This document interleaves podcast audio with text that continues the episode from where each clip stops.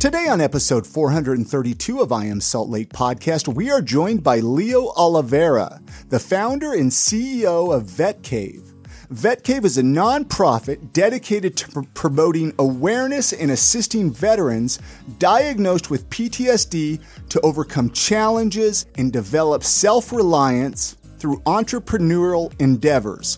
We also get to talk to Leo on this episode on what it was like for him to be a professional soccer player and his thoughts about a recent 22 day water fast he just did, which blows me away. We're going to get into that here in just a minute. Before we do that, though, let's introduce ourselves. My name is Chris Hollifield. And my name's Chrissy Hollifield. And I want to take just a moment, Chrissy, and all the moms out there. I want to I want to wish you a happy Mother's Day. None of us would be here without them.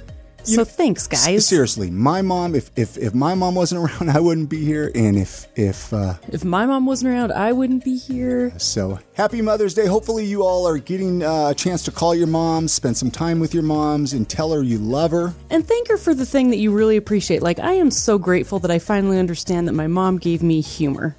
you know, now that I'm older, I know how funny she actually is. I love it.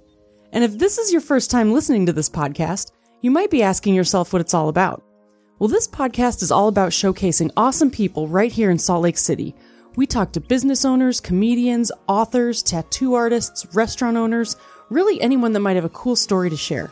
Hey, and make sure to hit that subscribe button in whatever podcast app that you're listening to this in so you never miss an episode. We're here each week with a brand new episode showcasing awesome people right here in Salt Lake City that are doing really awesome things. So, with that being said, let's jump into that conversation that we had with Leo Oliveira and find out about all the cool things that he has going on. Enjoy the conversation. We'll get started. I mean, I, I like to start even with an easy one, man. Is like, where did you grow up? Where's home? Where where did all that happen for you? Yeah, so uh, I grew up in Brazil. I was uh, in São Paulo. My parents are both Brazilian uh, come from uh, uh, an interesting uh, family of uh, Portuguese. It's a Portuguese descent, basically, uh, that migrated to Brazil. When I was three years old, I moved to the United States. My my brother needed some medical attention, and so we got to live here for four years. went back to Brazil in the ni- in 1990, and my dad, with all the moving around and his entrepreneurial mind ended up getting us to Mexico, where we lived for 10 years as a family. So uh, I've been a little bit uh, around. Uh, I've been speaking three languages since I was about uh, 12 years old. So something interesting about these languages is that uh, in the home, we always spoke Portuguese with my parents. And then we spoke English on TV. Basically, I, I I improved my English tremendously at the age of 16 by memorizing Happy Gilmore. you know, that was a, that was a, I approve. And I'm a terrible golfer, just like him. but, but uh, my brothers and I, on the other hand, though, because we would hang out outside a lot, right? Our the kids from our generation actually like being outside. My brothers and I, we speak in Spanish, and it's as dirty as the Spanish can get. so when mom comes around, we flip to Portuguese, and then when she's gone, we go right back to Spanish. You know, so it's a trilingual type experience in our home, and uh, it's been like that since we were little. It's uh, it's just part of living in different countries. Uh, in Mexico, I had a chance at a very young age to get uh, scouted and play some uh, professional soccer. So I started out at a very young age. I was uh, 15 years old approximately when when the real thing started, but practicing every day as an athlete since the age of 12, traveling on the bus through Mexico City. My first car was a Volkswagen 19 Bug, you know, 1968. Those things still spin around in Mexico abundantly. You'll see them around. but uh, it was just a wonderful life. Uh, came to the United States at the age of uh, almost 20. I was uh, at one point in my life, I was LDS and I got to serve in New York City. And then uh, after being a missionary for two years, I came out here to the great uh, Brigham Young University and lasted three semesters. Right, it wasn't. Uh, you just couldn't handle it, yeah. huh? Different culture. It wasn't for me, and uh, the education system in the U.S. is so uh, liberal in a way where you get to choose your classes and and that was there were just too many options. I, I, meant I, I meant more like even just because of the BYU thing, right? You know, because that would be a tough school to go to, man. BYU. It was, oh, it was, and and the rules and and you know the double standards with athlete teams, and it, it wasn't the type of school for me. Uh, I think it's a great school, and it does a lot of good things, puts a lot of people in good jobs, but uh, it just wasn't for me. And uh, after three semesters, uh, you know, as an international student, my GPA was 1.3. I uh, was struggling with education, and uh, just around that time, I was ended up meeting my wife, and we dated for a while, lived together for a minute, which wasn't a happy place for BYU. And uh, just around, we've been married for almost 14 years now. Um, I joined the army. I think it was like two years after we were married. So this was like 2009. Oh, wow. And uh, I remember coming back from a soccer game. Um, my friend and I stopped by T-Mobile to pay for a bill at their kiosk, and I couldn't get the. Probably shouldn't say T-Mobile, but anyway, I couldn't get the kiosk to accept my card, and it kept rebooting, and I couldn't pay for it. And I overheard someone say, "Look at these foreigners; they can't even operate a kiosk," you know. Oh wow! And uh, I had never experienced something like that before. Oh, and the guy said they should go back to their country. Just here, here in Utah, these people were saying that to you. It was a T-Mobile store over there in uh, in Orem. And just loud enough for you to hear everything, huh? Yeah, because we were speaking in Portuguese to each other, so this guy probably assumed we didn't speak English, and ah. uh, I had a good conversation with him that got his manager's attention, and and uh, you know, at, at, the end of the day, this I picked on him because I I said. Uh, where was your grandpa from and where was your great grandpa from? And turned out there was an immigrant there too you know? And so here i am driving home i'm crying angry. I've never been discriminated. This guy doesn't know my life you know my journey. And uh, i see armed forces. And so i just parked and started going through the different offices to see which one i liked more. And uh, walked into the national guard and it resonated. Um, the recruiter at the time was uh, Jeremy Diamond, I remember, and uh, he. Uh, what resonated with me is the sense of community, and, and I love what you guys do with your podcast because it really is. I am Salt Lake, you know, and, and it's about this community that we have here, and that's what the National Guard was for me. Is let's get involved at a local level. I'm not big into federal government, and I really, uh, not necessarily a Republican, but uh, really not. I really appreciate more of the local community efforts. I think that's where we can do the most influence, uh, and that's where I feel I thrive most.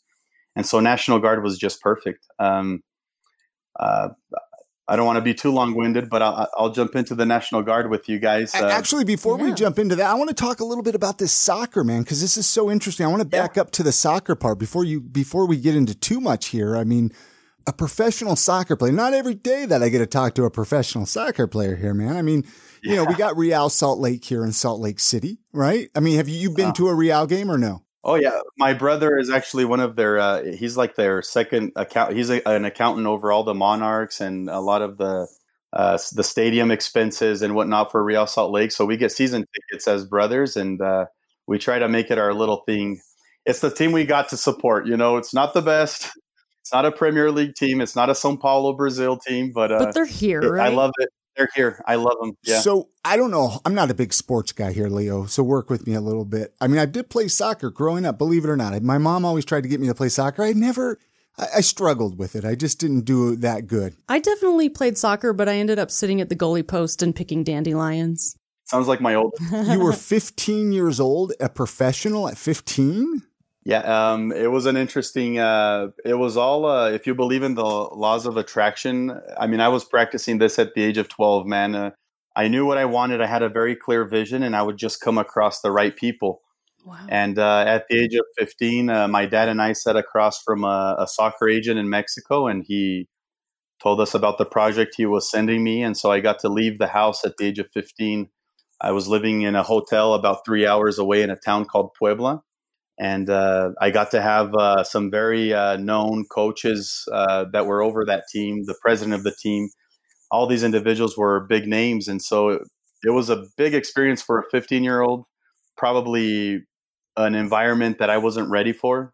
You know, you're all of a sudden you're a 15 year old with a bunch of adults that have actual life under their feet. You know, and uh, so a lot of different challenges with adapting to those environments and uh, but more importantly, uh, you know the emotional side of being alone and being able to be disciplined to rest and you know even though they fed us uh, on a diet plan at the hotel uh, still being able to eat the right things stay away from chips and and all that stuff. And so I was always a very disciplined disciplined kid for a young, from a young age. And 15 years old man I was there played with them for 6 months and then I moved on to a, a team called Atlante and uh, Atlante is a, has been a big team there and uh, I played minor leagues it was a second division minor league team, but I got to travel, some of the best experiences ever, and uh, I had there were some tapes of me playing the pre-digital area, but uh, it's all gone.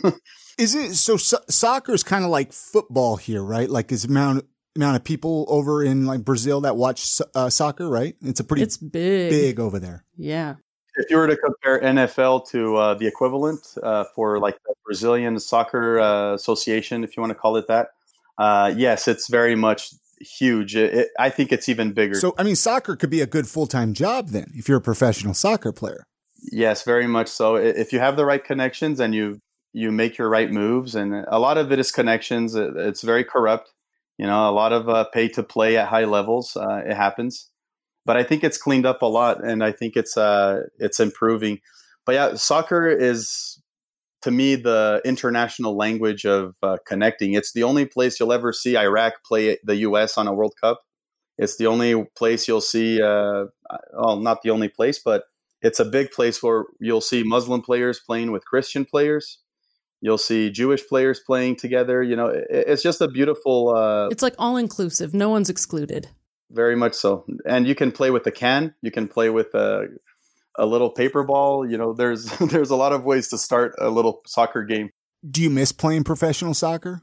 I miss the I miss the routine of playing every day. You know, uh, practicing, being that athlete, having that camaraderie. Uh, that sense of purpose was was phenomenal. At a young age, I couldn't believe people got paid to do that. Wow, that's cool though.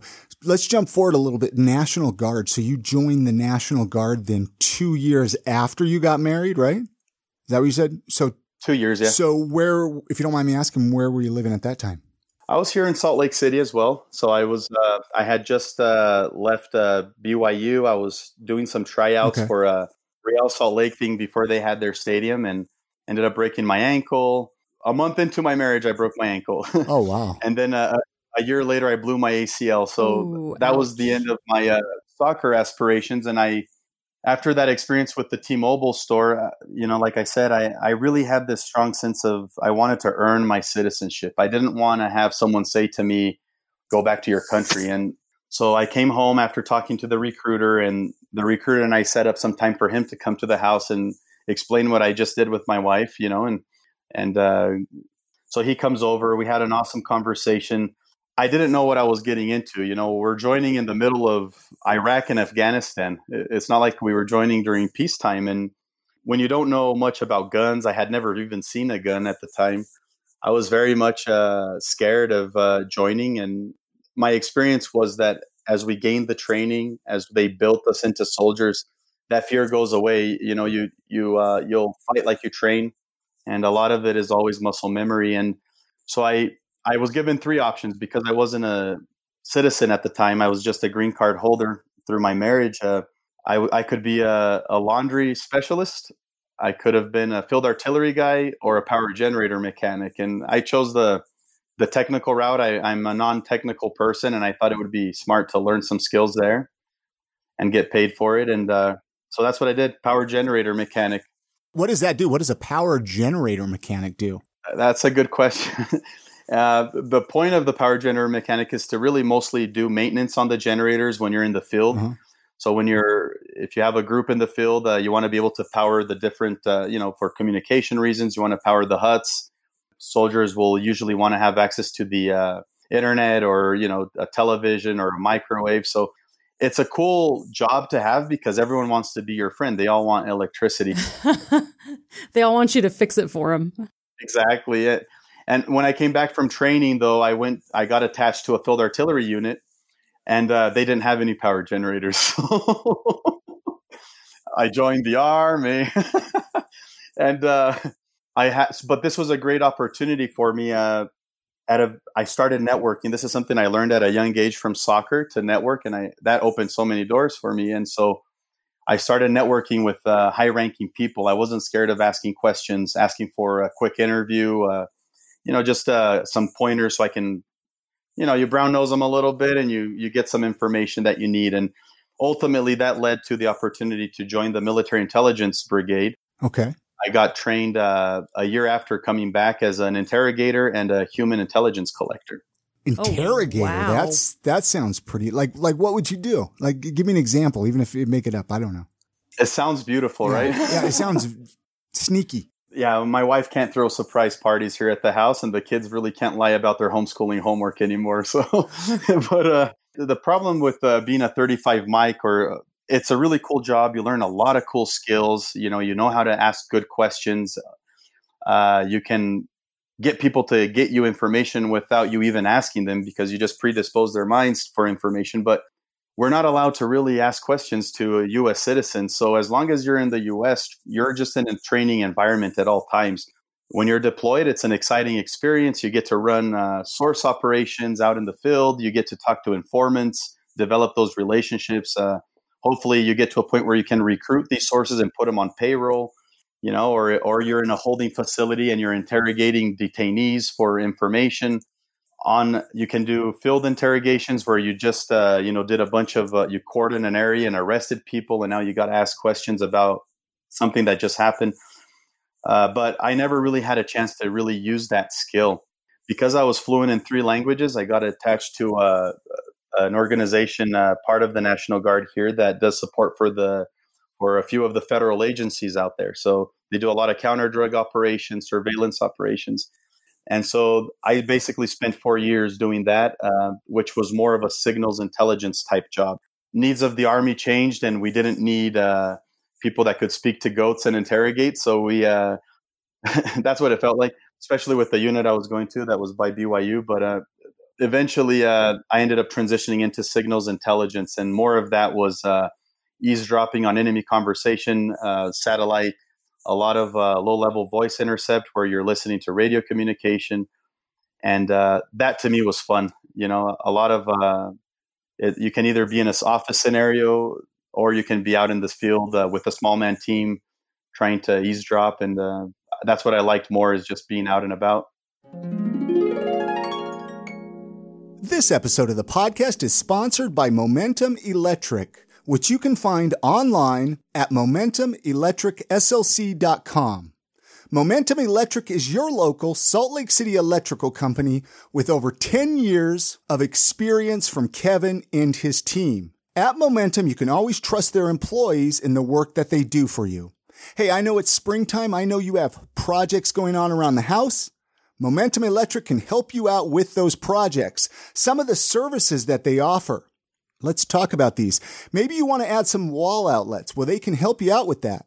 Maybe you want to change out or add some can lighting. They can do that. Maybe you want to change out devices. They can do that. Maybe you want to change out your electrical panel and service equipment at your house. Momentum Electric can help you with that. Hey, did you get yourself one of those nice Teslas, one of those new electric vehicles, and now you need to install an EV charger and you don't know what to do? They can help you with that. If it has to do with electrical, chances are Momentum Electric can help you out. Momentum believes in following the National Electric Code and doing the finest work to make your home more beautiful and more efficient.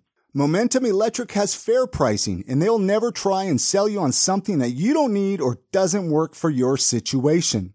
They'll always listen to your needs and help you solve your issues in the best way possible. Momentum will always treat you with the utmost respect because they want to create a lifelong relationship with you. Their website, momentumelectricslc.com, go check it out, but better yet, just give Kevin a call. His phone number 801 580 2430. That way he can give you an estimate for your job. Again, the website momentumelectricslc.com or just better yet, give Kevin a call. 801 580 2430. And many thanks to Momentum Electric for sponsoring this episode of the podcast. Let's fast forward a little bit to Vet Cave because that's I'm really interested to learn about this, man. I'm sure there's a ton we could talk about with this Vet Cave because where where do you start with this, man? What what is it? How did it start? Let's talk. yeah, the Vet Cave is interesting. It's the manifestation of uh, of a lot of things, but more importantly, it's a story about healing. And when you think of Vet Cave, think of Man Cave or think of Bat Cave, but this is a veteran cave, right? So I'm actually talking to you from my vet cave. And uh, my vet cave is a 10 by 12 space. Think of a tough shed type thing, and we just pimped it out. It serves to me as a creative space, and it serves to me as a place to come when I have triggers or PTSD episodes. And it creates a buffer for me between my emotions and where I'm at in the moment with my family and what they are up to inside the house. So rather than me being that angry dad that starts picking on things and spoils uh, the harmony of the home. I get to come in here, chill out, figure things out for a minute, and then I can integrate and uh, go back into the home. So that's kind of how this started. Uh, I uh, and I'll t- I'll share a little bit with you guys about this. When I joined the army, I really wanted to earn my citizenship, and uh, what I experienced in boot camp was nothing I really expected from um, when I first went in. When you go into boot camp, what you're seeing there is basically people from all walks of life people that have been in uh, terrible broken homes, gangs, uh, to people that come from wealthy homes, uh, religious homes, you know, all walks of life. And I saw a lot of uh, bullying there. I saw I saw a lot of uh, those types of uh, behaviors. what really was sad is that there was a lot of segregation based on race, right, and color, and that to me was an eye opener because we all wore the same flag on the right shoulder. And uh, anyway, in an attempt to uh, stand up for a battle buddy, uh, I ended up uh, being threatened, and eventually I was I experienced uh, what we call a military sexual assault, right, or military sexual trauma, which uh, unfortunately is very common among troops, Uh, very common among uh, male troops, uh, both here in the U.S. and also deployed. And that's why we have the term battle buddy, where you should always be with your battle buddy, right? Someone else there but in this situation, I ended up experiencing that, and I I struggled to sleep. Uh, you know, we slept in bays that didn't have doors, so I was always scared that someone would grab me in my sleep or something. And so I always struggled sleeping throughout my military career. I had anger issues at a very early stage. Uh, and I was completely unaware of these issues. Uh, you know, to me, I was uh, dealing with some a neck injury and headaches, and that that's what it was. So, ten years into this, this is three years ago, uh, so 2017. I it came to a point where uh, I was being medically uh, discharged from the army due to a neck injury. I was working about 50, 60 hours a week in corporate America. I worked for uh, tech companies before. Uh, I worked for Dell EMC, Pure Storage, and uh, another SaaS company called Solutionreach. But I was burying myself in work, and that was my way of coping with PTSD that I was unaware of. I started a master's degree at Westminster College as well, and so now I'm just overloaded on on time. And my kids were scared of me; they would hide. Uh, my wife and I had no connection. Um, everything was a to do list, and uh, just go, go, go. Came to a point where, uh, just like a lot of veterans and uh, even service members in the in the service currently, my wife was ready to leave me. Right? No one wants to be with a uh, a monster inside the home and and when you see your kids feeling unsafe then i think moms are have all the right to react and so that was a big eye opener we set some goals we uh, did a few things that really uh, started going through therapy i started seeing the va and uh, the vet cave became a it was just a shed at the time we had grass clippings in here gasoline smells you know and all the tools and i i was watching premier league soccer like all weekend long, just isolating in there. And so then came the MBA capstone, and that's when uh, I was in here with a friend of mine, and he told he passed away last November, actually, uh, Ariel Torres, and uh, he looked up at here and said, "We should pimp this out for you so that it's comfortable." And so the, that's where the vision started, and it became an, a master's degree final capstone. While I was in here, I was talking to a friend of mine, Matt Bernal. We've We've been battle buddies in the army, same unit and everything for most of our career. And uh, he was struggling with PTSD and was building a shed on the side of his house. So we started talking about me pimping my shed, he's pimping his, and this co- communication went back and forth. And one day I had this epiphany, and I told them, uh, "Hey, what if we did like a self-sustaining, uh, self-sufficient nonprofit, like a uh, some sort of like reality TV show or film series documentary that built min- uh, these mini retreats for veterans in their backyards, and uh, for the purpose of creating that buffer with the family. But we then work with them on their passion, and we help them build their business that they can operate out of the vet cave." You know, and so we I started working on the business plan, and and we came up with this uh, idea of creating some level of uh, uh, nonprofit um, incubator for these veterans, where they could we could create a network of uh, vet cave uh, small business owners that are supporting each other. And when there's PTSD episodes, they can FaceTime each other from their caves or talk about business challenges. You know, and the vision is to surround this little utopia of a network by community sponsors.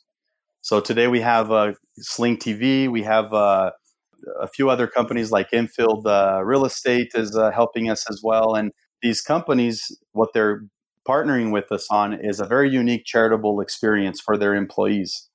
Basically, uh, we want to use their employees' talents to help the a specific specific veteran in their community to start their business, build a website, and and even further than that, come on site. Let's swing a hammer. Let's paint some walls let's talk about PTSD. Let's get to know your neighbor, this veteran here, and show him the support for the business that he's about to build. And so we make it a community effort. Uh, the corporation uh, basically becomes a sponsor for the veteran's success. And uh, we have a lot of cool people on our board that are there as well to consult and, and aid the veteran. This episode of the podcast is brought to you by the Salt Lake City Dreadlock Shop. The Salt Lake City Dreadlock Shop's mission is to make Utah cool one dreadlock at a time while offering a clean, affordable, and professional experience filled with love and understanding. And I would beg to say that their real mission is making Utah cool one person at a time by spending time with them getting your dreads done. These guys are amazing. I just went I finally got back in after, you know, the the lockdown where we couldn't go get our hair maintained and, you know, the the little things that we take for granted every day. And I finally got back in and I had so much fun seeing them. They did a fabulous job fixing my hair because I have to be honest, during quarantine, I tried to tie the roots myself and I, I messed them up. I, I messed them up and they were so kind about it helpful. Nobody got mad at me. and I just really enjoyed being there with them and I look great. And if you've always wanted dreadlocks, you absolutely have to contact them. They offer a cre- clean dreadlock knotting service, so there's no gross wax or internet neglect methods. And if you want to reach out to them and have any questions, you can always text them at 801-824-8298. Include what you're looking for, what you're thinking of doing, and your name, and then and send a picture and wait for a response. They will text you back as soon as possible, and they're always there and super responsive for any questions that you might have. So again, text them at 801-824-8298, visit their website, slcdreads.com, or follow them on social media, Salt Lake City Dreadlock Shop. And thank you, Salt Lake City Dreadlock Shop, for sponsoring this episode of the podcast. Uh, we've partnered with a few other nonprofits as well. K9 for Veterans uh, is an organization that recently actually gave uh, I was gifted a, a, service dog from them. Uh, his name's Tank. Super excited. He's not here right now. He's in. He's, he went back for a little training polish, but uh, amazing organization. Uh, also, Heroes Haven is another great organization led by uh, Paul Diamond and uh, Frank DeVito, two amazing Army veterans as well. And they run a one week long retreat for veterans to learn how to cope with PTSD trauma and um, they learn some different uh, therapy skills. They get exposed to equine therapy, and so our excitement is to send our veteran to that one week long ex- uh, training, and then we're back here, you know, just hauling ass, building their cave and getting everyone organized so that when they come, we can cut a ribbon with them and uh, you know introduce them to their cave that will suit the needs of their business and their disabilities. Have you had many opportunities to make these vet caves? I mean, have you been putting many of these together? So so far we have uh, the vet cave that I'm in right now, and we have another vet cave built in Heber, uh, Matt Bernal, and uh, he runs a little jewelry shop out of his uh, vet cave right now, and they sell in local boutique shops in Park City.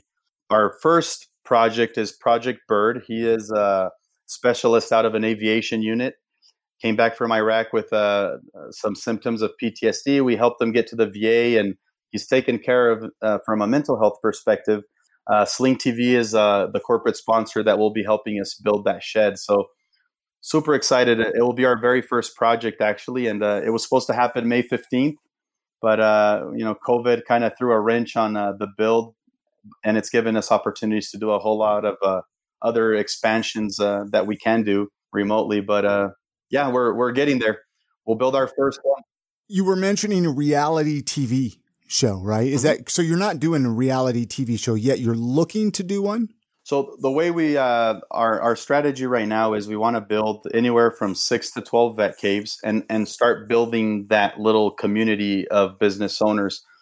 And as we are building the community, we want to uh, document the progress of these veterans, interview their families, you know show how they're doing with the program and uh, and in a way create a tell the story of each of these veterans in a reality tv i don't necessarily like the word reality tv show because i think this is a lot more real than most reality. More documentary.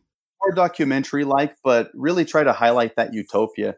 You know i think sky's the limit. Uh, an opportunity like this if it got picked up we could do a season two where we're tackling homeless issues and we can build mobile vet caves or uh, season three could be a vet cave uh, mini home community where veterans can reintegrate to society after being in prison for a while, you know, and learn some trade skills and and regroup. Uh, but big picture thinking from Leo, and uh, I love my board because they kind of keep me on the ground and say, Leo, let's focus on Sling TV.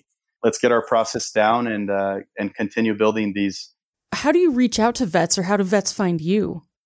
So uh, right now we uh, we have selected a few different veterans that we've identified just from within the i mean it, it's an extension of the circle that we are in. Right. Ideally we like to find corporations that want to nominate a veteran so that it becomes more meaningful to the organization.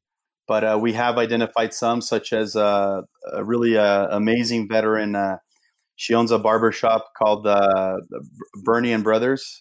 I just i, I love uh, what she does there and i'd love to build a vet cave for her in her backyard where she can operate her barber shop out of there and you know mitigate some of those uh, PTSD issues that she has. Th- those would be perfect for a barber shop. Exactly. I actually at one point thought of doing a barber shop myself, but uh, I thought it would be cool just to hang out with people. And you know, I got a Traeger outside and uh, make some delicious brisket and hang out. You know, cut your hair and hang out with Leo. So you'd, you'd never get rid of anybody. Do you cut hair, Leo? I used to cut it in the barracks for drinking money, but uh, that's about it. I was going to say right now, well, I think the barber shops are opening up. I was going to say, man, there was a few weeks, couple weeks ago there, people would have been paying you top dollar to get their hair cut from you, man.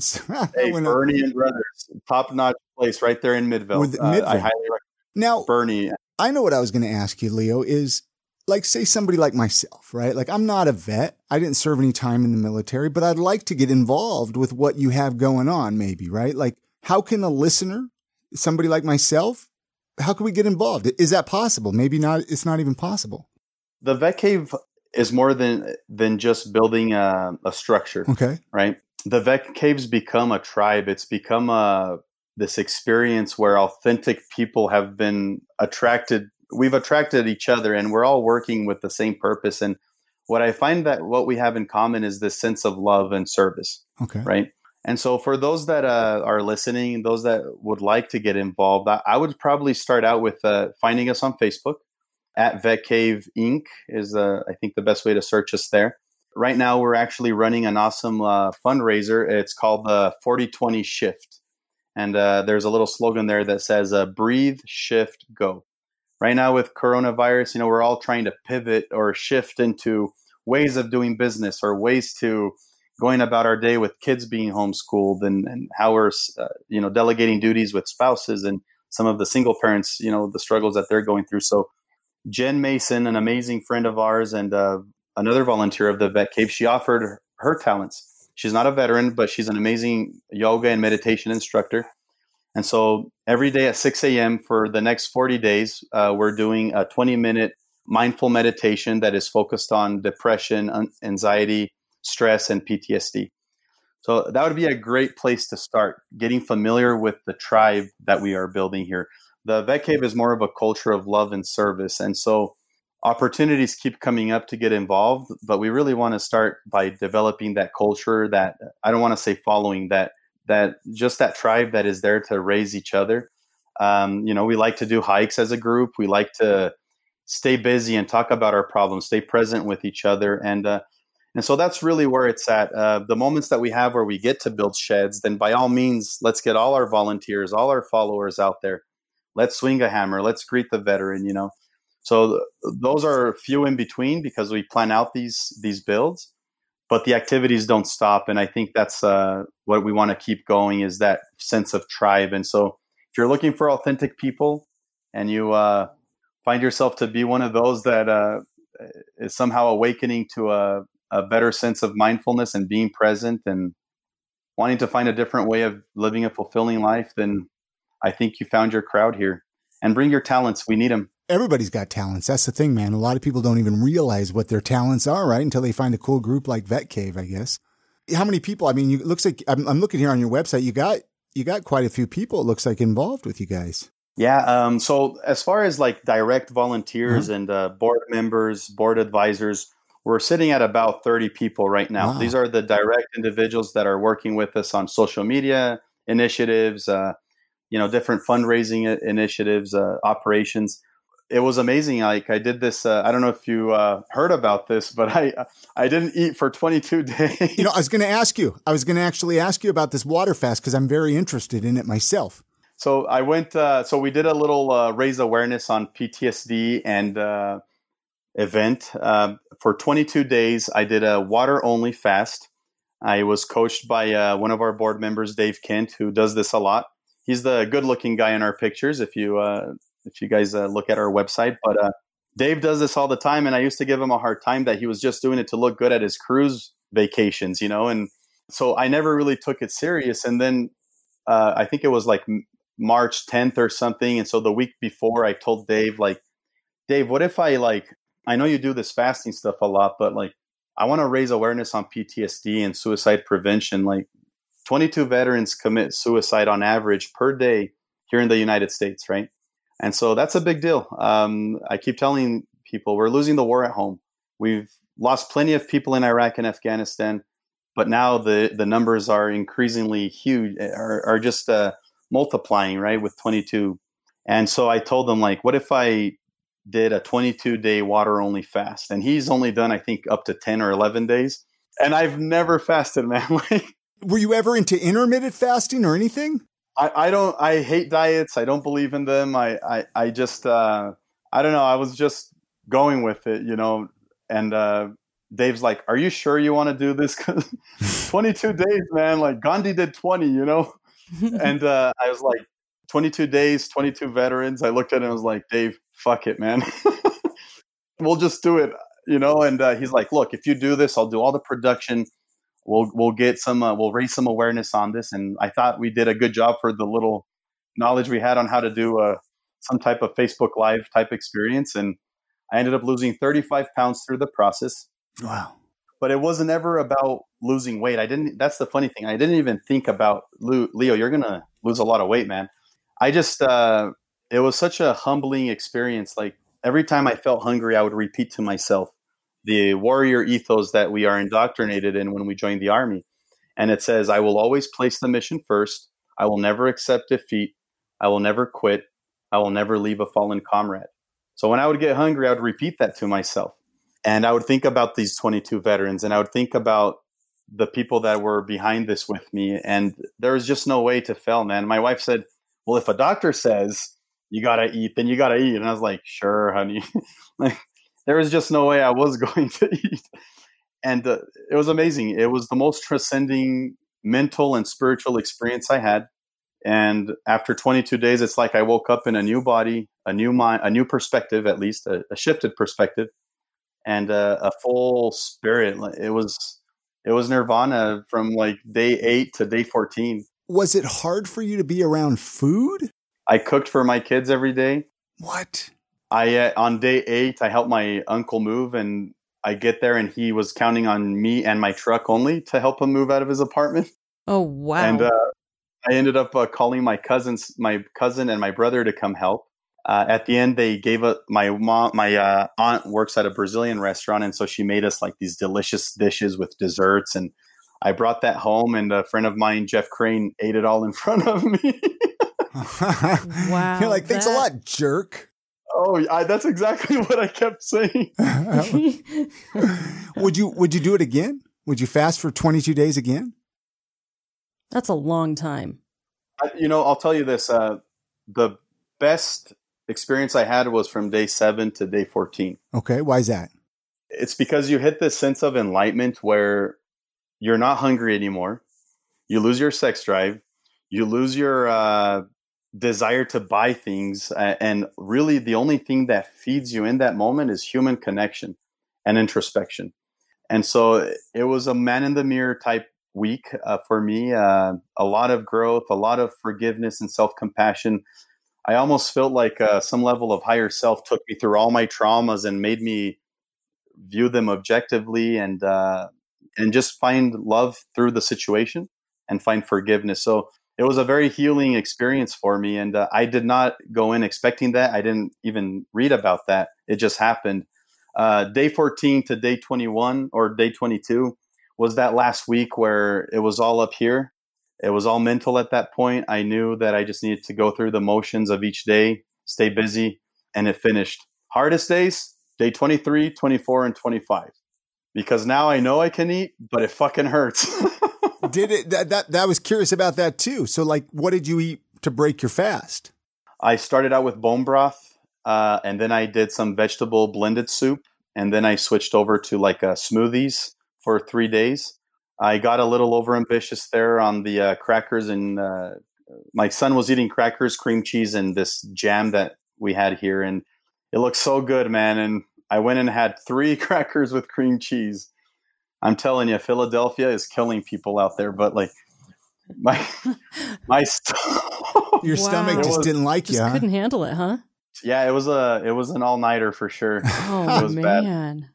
going back to eating was hard, uh, but the experience was beautiful. And, and people started towards my last week. I think we counted a good 35 to 45 individuals fasting with me.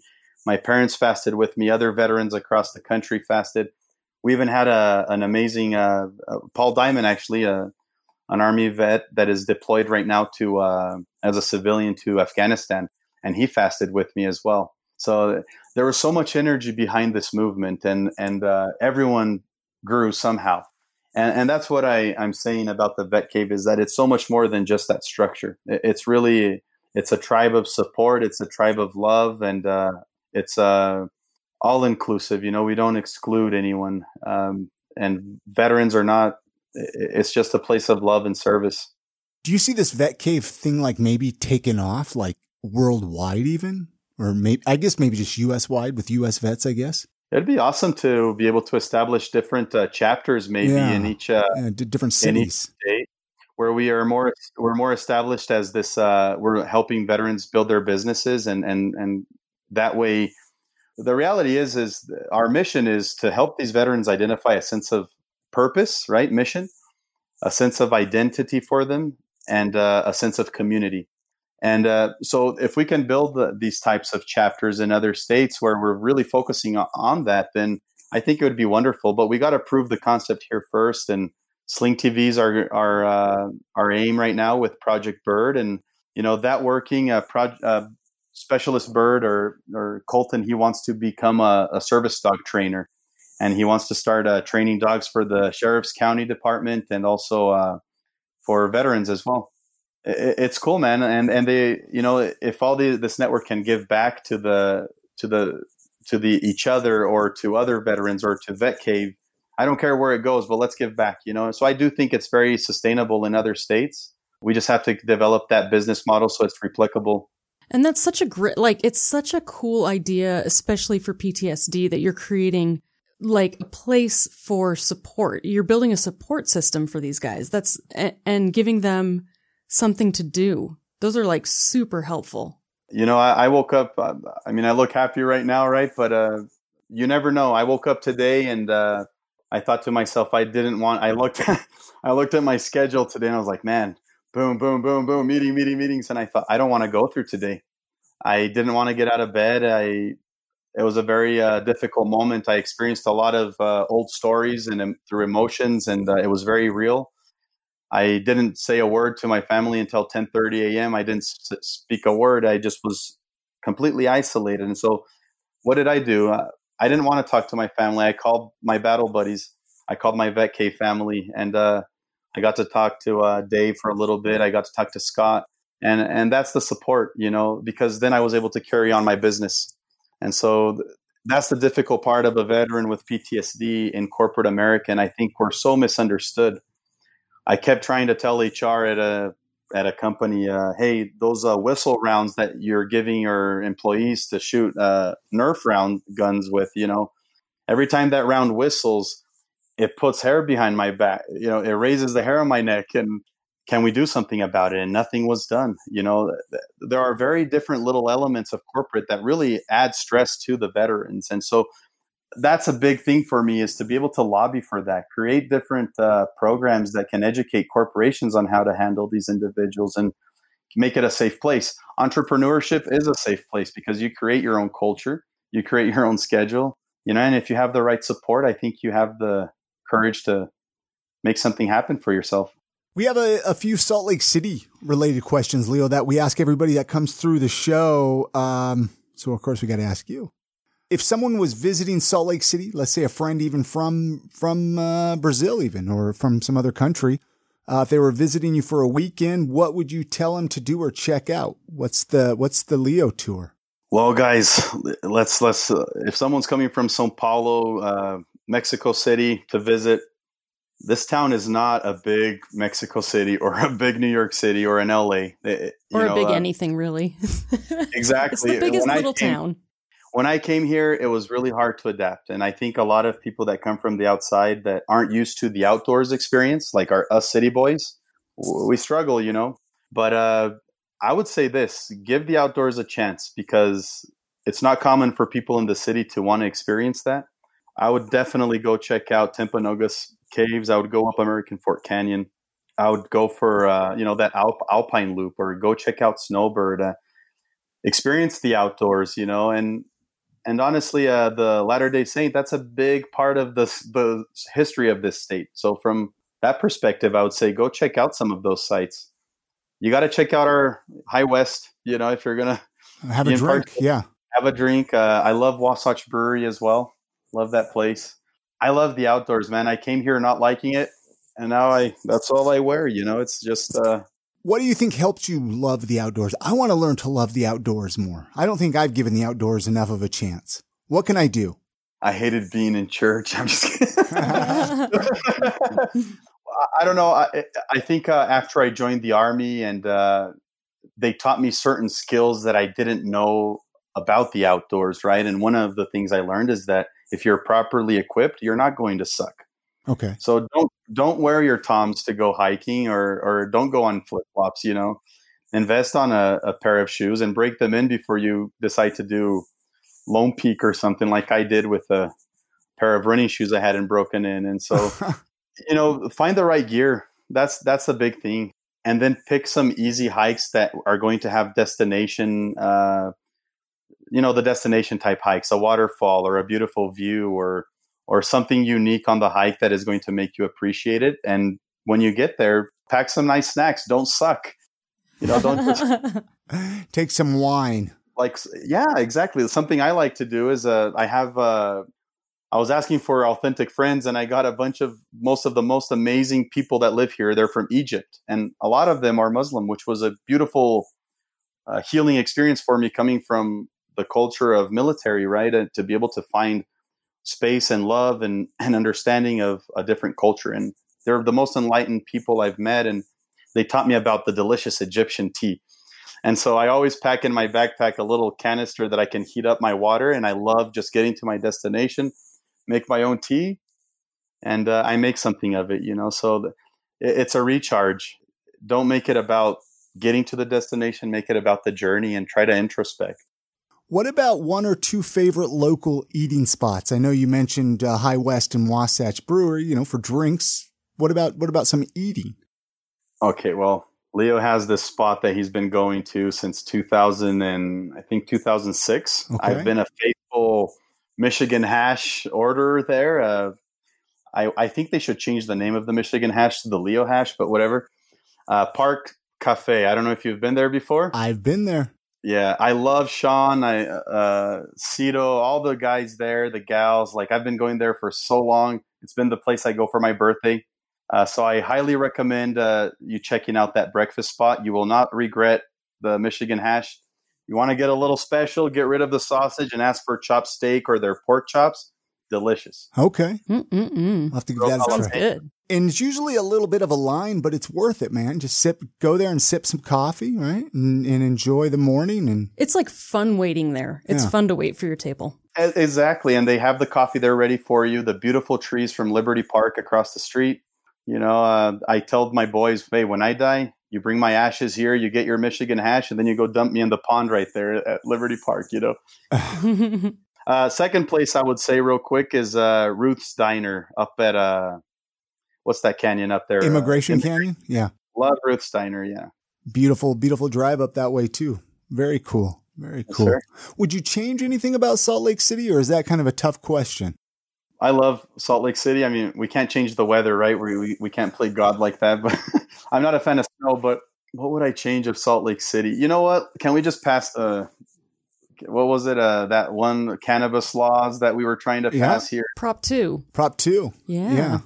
Let's pass Prop two and just get that done with. Uh, try to be a little more uh, think outside the box and a little more. Uh, what do you call that? Uh, open minded, perhaps. You know, because there's so many benefits, especially for veterans that are trying to treat themselves. So you know, uh, they want don't want to be on VA pills and they want alternatives and like even CBD. You know, but I think there's a lot more opportunities there to treat these things if we could just research more the benefits of cannabis and so i would probably say that hmm PTSD is actually a qualifying condition to get a medical card here in Utah. You probably already knew that though, right? I, I do yeah Yeah, but yeah. There, there are other situations or that people People who from it may not be Yeah. diagnosed officially. Yeah. No, yeah. I get it. I get it. I just didn't know if it's it, it's interesting to me how many people.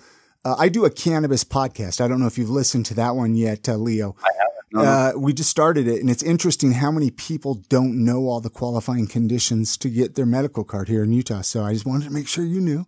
i would love for you to maybe uh, post something about that or if Yeah. you have something you'd like to share with the vet cave i think that's valuable information for veterans to learn about and at least how to get it again the vet cave isn't necessarily promoting Yeah, this uh, among veterans, or uh, but uh, it's kind of a fine line. But I do think it's uh, an an option that is helping a lot of veterans in states where it's legal yeah. and not legal. Hey, before we completely wrap this up, I mean, first of all, thank you so much for coming and doing the podcast. There's so much we could talk about. I realize that it's hard to get at everything. I like to open it up. I mean, is there anything you were hoping we would talk about, or do you want to talk more about anything? I mean, I know we just kind of skimmed the surface with so much. I don't know if there's more you want to even talk about with the vet cave or uh, PTSD or anything like that. I, I think I'd, I'd just like to share a little message uh, to those that are struggling, the ones that uh, are in their homes and they catch themselves. Uh, you know, there's levels of management of what's going on in here, and sometimes a kid frustrates you, and you go from here to here, and then it ends up uh, traumatizing people in the home. And for me, I wasn't conscious of those things. I didn't realize how impactful it was. I it was always me pointing the finger to others, right? Like they are wrong. But uh, I'd like to invite individuals out there that are struggling with anger, that are struggling with uh, that possibly have PTSD, but they don't know to really take a look at what PTSD is, read up on it, uh, you know, try to get informed because this could be impacting your life without you knowing. Great ways to mitigate this is to learn good breathing exercises, you know, and uh, uh, meditation, mindfulness. There are so many beautiful ways that you can bring yourself to a grounding point without having to explode. But the reality is that we all go through hard things. Most of us probably have some level of PTSD, be it from childhood, relationships, uh, crimes, uh, violence, you know, combat. And it's a very normal thing in our society. So it's okay to have a mental illness. We're all crazy here. This isn't a competition.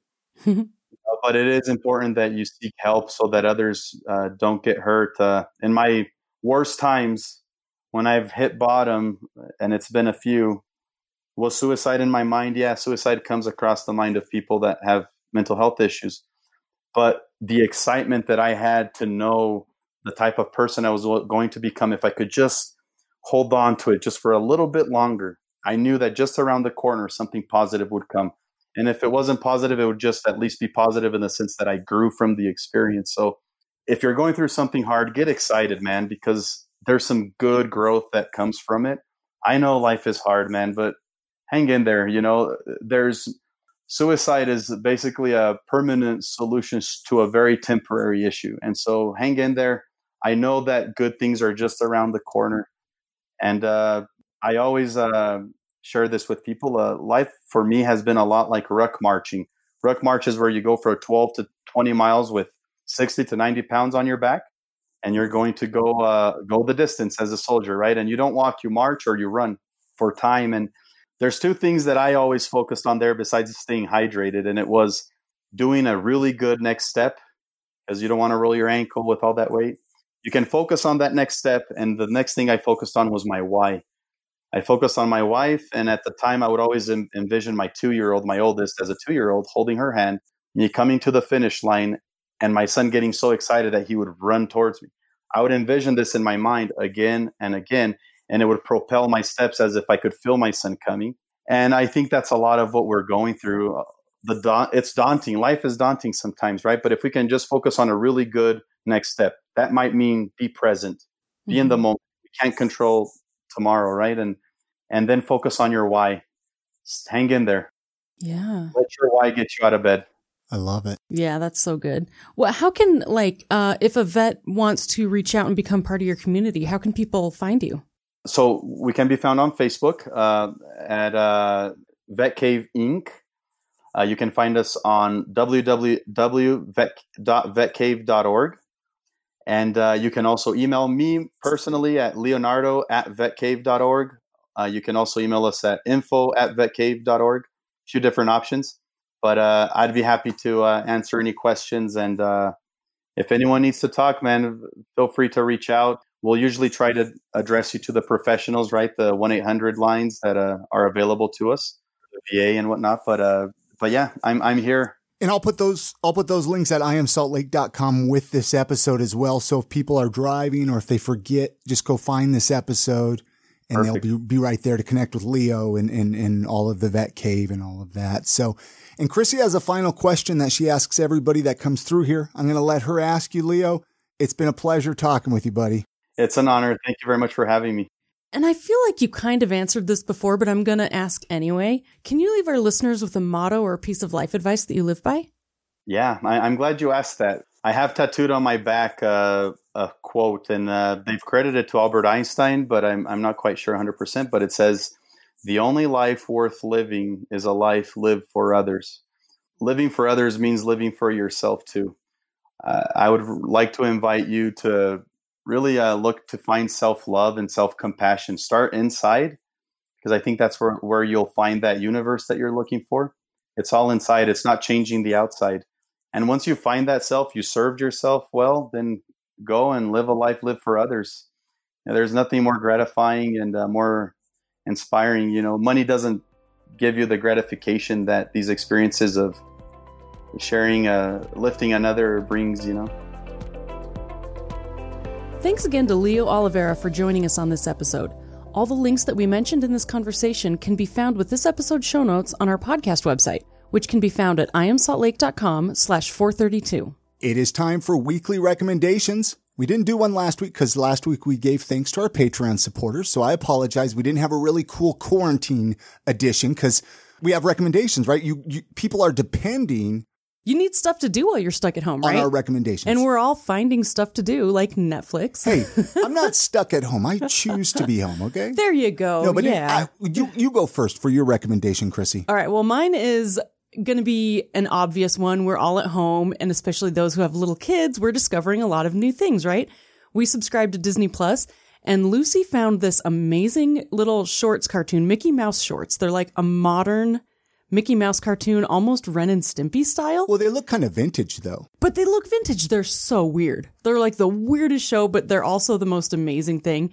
And it's actually kind of been fun. We found something that you and I actually enjoy watching with Lucy. Hey, it's better than uh, Better than Mickey Mouse Club. Tiger. Daniel the Tiger. Daniel the Tiger is is better than Mickey Mouse Clubhouse, and this one's better than Daniel the Tiger. So hey, I'll take it. and speaking of watching stuff on TV or Netflix, which I have we been doing that much watching stuff on TV? I mean, I I, I, I don't feel like we Not, have. not really, not more than normal, I think. However, since we have more limited daily activity, Yeah. I think when we spend time at night watching TV, it sticks with us more because it's like the highlight of our day now. So my recommendation is the show Dead to Me. Season two is on Netflix right now. Get in there and watch it. I haven't finished it yet. I'm It on is like giving episode me- five. so much anxiety. It's it's like it's such a gr- it's a great show. Yeah. So go Yeah. check it out. It's on Netflix. Dead to Me season two. And don't forget, you can always access our entire back catalog of I Am Salt Lake podcast at iamsaltlake.com and make sure to subscribe so you never miss a single episode. You all have a great week.